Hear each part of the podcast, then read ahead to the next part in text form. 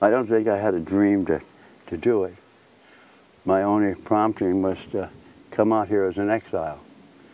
I didn't have a road map. I didn't have a, things after I got it. Then I went to Iona and I had the experience with Thor. And then it's just been an unfolding, um, following promptings. I mostly could see all these stones before I brought them here. I saw the stone on this mound. I saw the circle, so I just did it. I saw what the chapel looked like, and I built it. That was all. And I couldn't figure out where some of the things came from.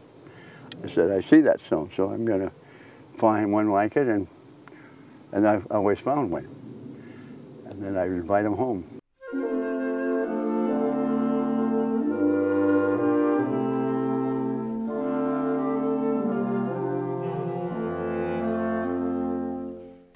Welcome to the Pocono Morning Podcast, brought to you by Quiet Light Films, bringing forth beautiful and compelling stories from the Poconos that seek to reveal our relationships with nature, the arts, and ourselves. I'm your host, Susan Watkins. Today we're speaking with Mark Lichty, a board member of Columcille Megalith Park, just south of Stroudsburg near Bangor, Pennsylvania. Good morning, Mark. Good morning, Susan. And so, first of all, am I pronouncing that correctly? Well, actually, it's gone through very recently um, a re uh, pronunciation orientation process. And so now we call it Columcille rather than Columcille. And the word means Church of the Dove. Is it? Ga- it's Gaelic, right? Gaelic, yeah. Gaelic. So Columcille Megalith Park has a Bangor address, but it's just south of Stroudsburg off Route 191. And it's really an amazing place. Can you tell us about what its mission is, what the purpose is, how it was founded? Well, that's there's. Let me speak about the founding first, and then maybe about the mission. But the founding is uh, a very interesting process. Our founder was Bill Cohea, and uh, he uh, went over to Iona, uh, which is an island off the coast of Scotland, and had a vision while he was there. And, and the vision was uh, very profound. It was a vision of an entity, actual entity, and the entity was very real to him. Uh, Thor and other entities appeared to him. So he came back with this vision and decided to create. Uh, it's almost an extension of Iona. Uh, now I'll need to speak about Iona in a moment because that's a very spiritual place and a very uh, special place. But in in doing uh, recreating, uh, we'll say Iona here, he um, created the largest megalithic park in the northeastern United States. We have standing stones there that are what 25 feet high, a circle of stones, and um, St. Columba's Chapel, St. Oran's Bell Tower. It's um, just a, a wonderful place where your spirit can dance. And so, was he from this area? How did he pick that place? Well, uh, he um, was not from this area. He was actually a minister and was a correspondent. That's he has a fascinating life, which is too much for this interview. Maybe another time. But so he became aware that Kirkridge Retreat Center, which is right there and has itself wonderful retreats, uh, was selling part of its land, and so he he purchased this from Kirkridge. And then went to the island of Iona and came back and Yeah. built the Megalith Park. Okay. Yes. And so uh, we mentioned that it's Gaelic. And you said you were going to give us a little background of the island uh, west of Scotland where he Yeah, got can- this inspiration from. I can speak of that. And and um, we say you say Gaelic. Um, I normally call it Celtic. Oh, Uh, Celtic. Okay. Yeah, although I, there is a relationship between the Celts and the uh, Gaelic, but uh, we won't dwell on that. So, in any event, the story behind Iona is a fascinating story. Uh, there was a saint called Saint Columba, and he was exiled from Ireland in 626 A.D. and came to Iona with a number of his, we'll call them disciples, who then established this community on the Isle of Iona, and. Uh, it it was a spiritual community, and um, wh- I guess one of the most uh, important messages of um, Colum Keel has to do with a mystical story. It, it's it's not not a true story, but a mystical story. And this was the story of Saint Oran, who allegedly was building a cathedral on the Isle of Iona, and the it kept sinking into the ground. And so he went and found a crone fisherwoman. And the crone fisherwoman said, Well, somebody needs to be buried in the foundation, and then it will no longer sink. So he went back and uh, he was buried in the foundation, and they dug him up three days later. And uh, he said, I have seen the other side, and the way you think it is may not be the way it is at all. And how often do we sort of prejudge things and think that we have the right answer, and the way we thought it was was not the way it is at all? And so that that story, uh, Saint Oran's story, uh, guides me often. And uh, we, Bill, had the vision of uh, creating a tower there. It's called Saint Oran's Tower, and it will never be finished. It's a partially finished tower uh, on right there at the park. Why will it never be finished? That's that's the uh, decision that Bill made, and uh, I think it's it's kind of um, reinforcing of the story of Saint Oran. Saint Oran's story will never be finished, and the tower will never be finished. Oh, so this Isle of Iona that was the inspiration was somewhat of a uh, Celtic Christian community, would you say? Yes, it, it was that, uh, and uh, yes, and there was a heavy Christian uh, influence there, and that heavy Christian influence uh, remains to this day. Um, but there's room also for the Celtic traditions there, and so the Celtic traditions too have a, a very heavy uh, presence at at, at uh, Columkille.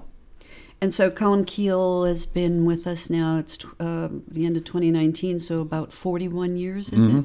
It's Correct. been there. Yes. And um, be, you would go there for what? Is it like uh, renewal, transformation? Uh, you mentioned spirituality and the dancing of the spirit. So, why would someone go there besides to just be in the beauty of the the area that it's surrounding? Well, it's a sacred space, and we say the veil is thin uh, at Columkille. The the um, connection between the terrestrial world and the spirit world is thin there, and we there is no dogma. You don't have to believe anything to be part of the Columkille community. You you. Uh, your spirit is allowed to dance. You leave your dogma at the at the gate when you come to Columkille. We expect nothing of you other than to be who you are completely. And there, there aren't a lot of places where you can be exactly who you are. And that, that too I value. And, and by the way, along that line, if I could just uh, touch on Samhain, uh, which we just celebrated Saturday, and we must have had over 250 people at Samhain. Now, Samhain is the uh, precursor to Halloween. It's a couple thousand years old, and um, so it's the end of the Celtic uh, year, and it is the time when uh, the Celts believed that the veil was thinnest between the spirit world and the terrestrial world, and so they would try to reach out to their ancestors at that time the the event on Saturday night was uh, just amazing. If yeah, you need to come next year. Yeah. It's just a remarkable event. So, what is that? The the end of October, or uh, Yeah, well, it was November second this year, but uh, it varies. It var- Uh, yeah. but it's around that time of year, It's- it's October around- to, through yeah. November. Right. And there's many events there, right? Um, Uh, yeah, we we celebrate all of the traditional Celtic holidays, uh, Beltane, and we also uh, have smaller events for solstice and equinox. We'll get on Signal Hill and we'll light a fire at dawn to invite the spirits and invite the coming of uh, the change from the change in the season from the longer days to the shorter days, and uh, so we celebrate all of these things that the Celts years ago celebrated. So when you say we, do you need to be a member? No, no, it's invited. Everybody, everybody's invited. We welcome members. We need mel- members. We have uh, what I call a, less than a shoestring budget there. Um, so um, we we invite members or even volunteer. You don't have to be a member to volunteer. We we need all the help that we can get to preserve this place. We've just gone through a transition too, because um, our founder Bill and Fred Lindquist, by the way, was a co-founder as well.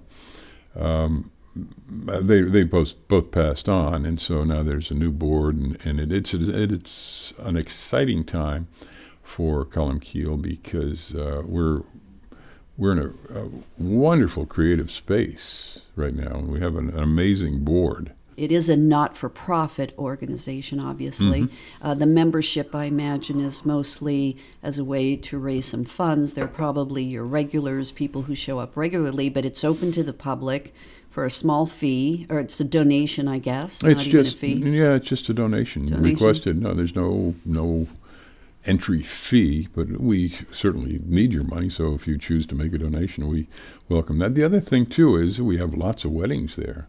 It's a wonderful venue for a wedding. We we now uh, own the the house, Bill's old house, and it's a it's a wonderful venue for meetings too. You know, board meetings, whatever, uh, which are available for a very very nominal fee. And so if there's your audience has any I can't imagine a, a, better venue for a meeting than, than Columkille. Yeah. So it's not just all open space. I don't know how many acres it is. Uh, 19, 19 acres. 19 acres. Yeah. How many visitors do you think you get a year?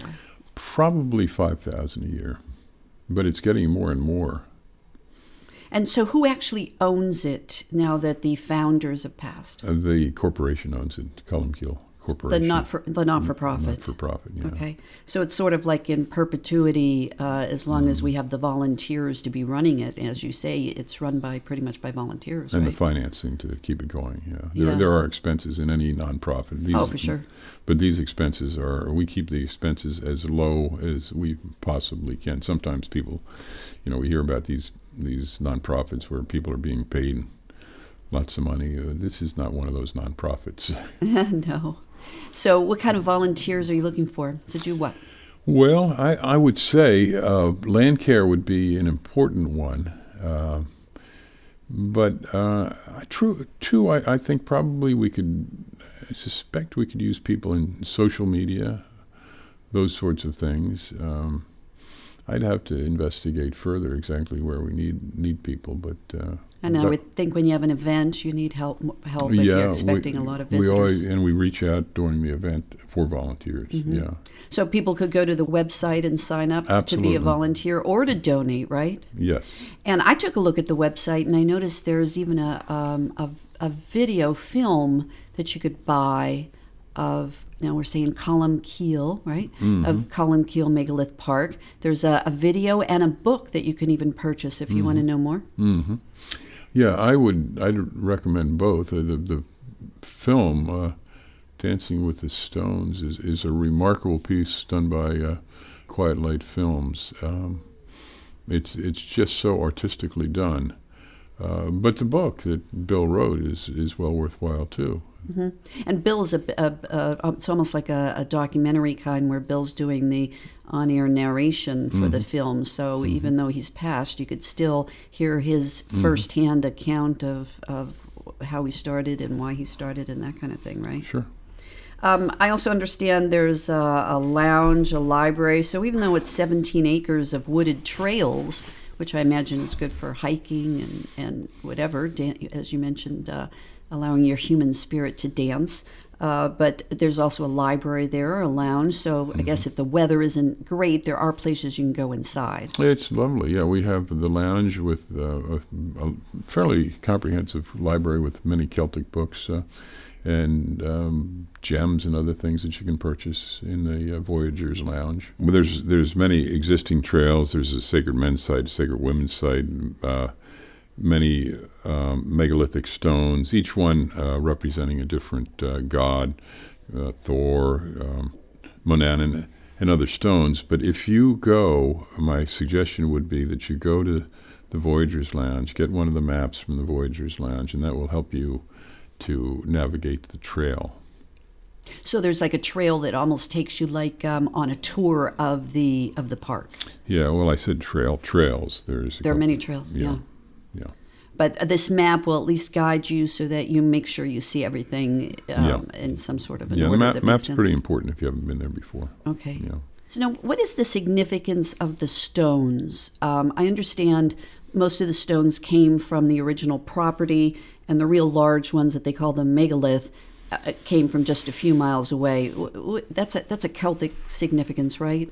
Yes, uh, it is. Um, um, the the Celts um, used stones a lot in cairns and thing, things like that.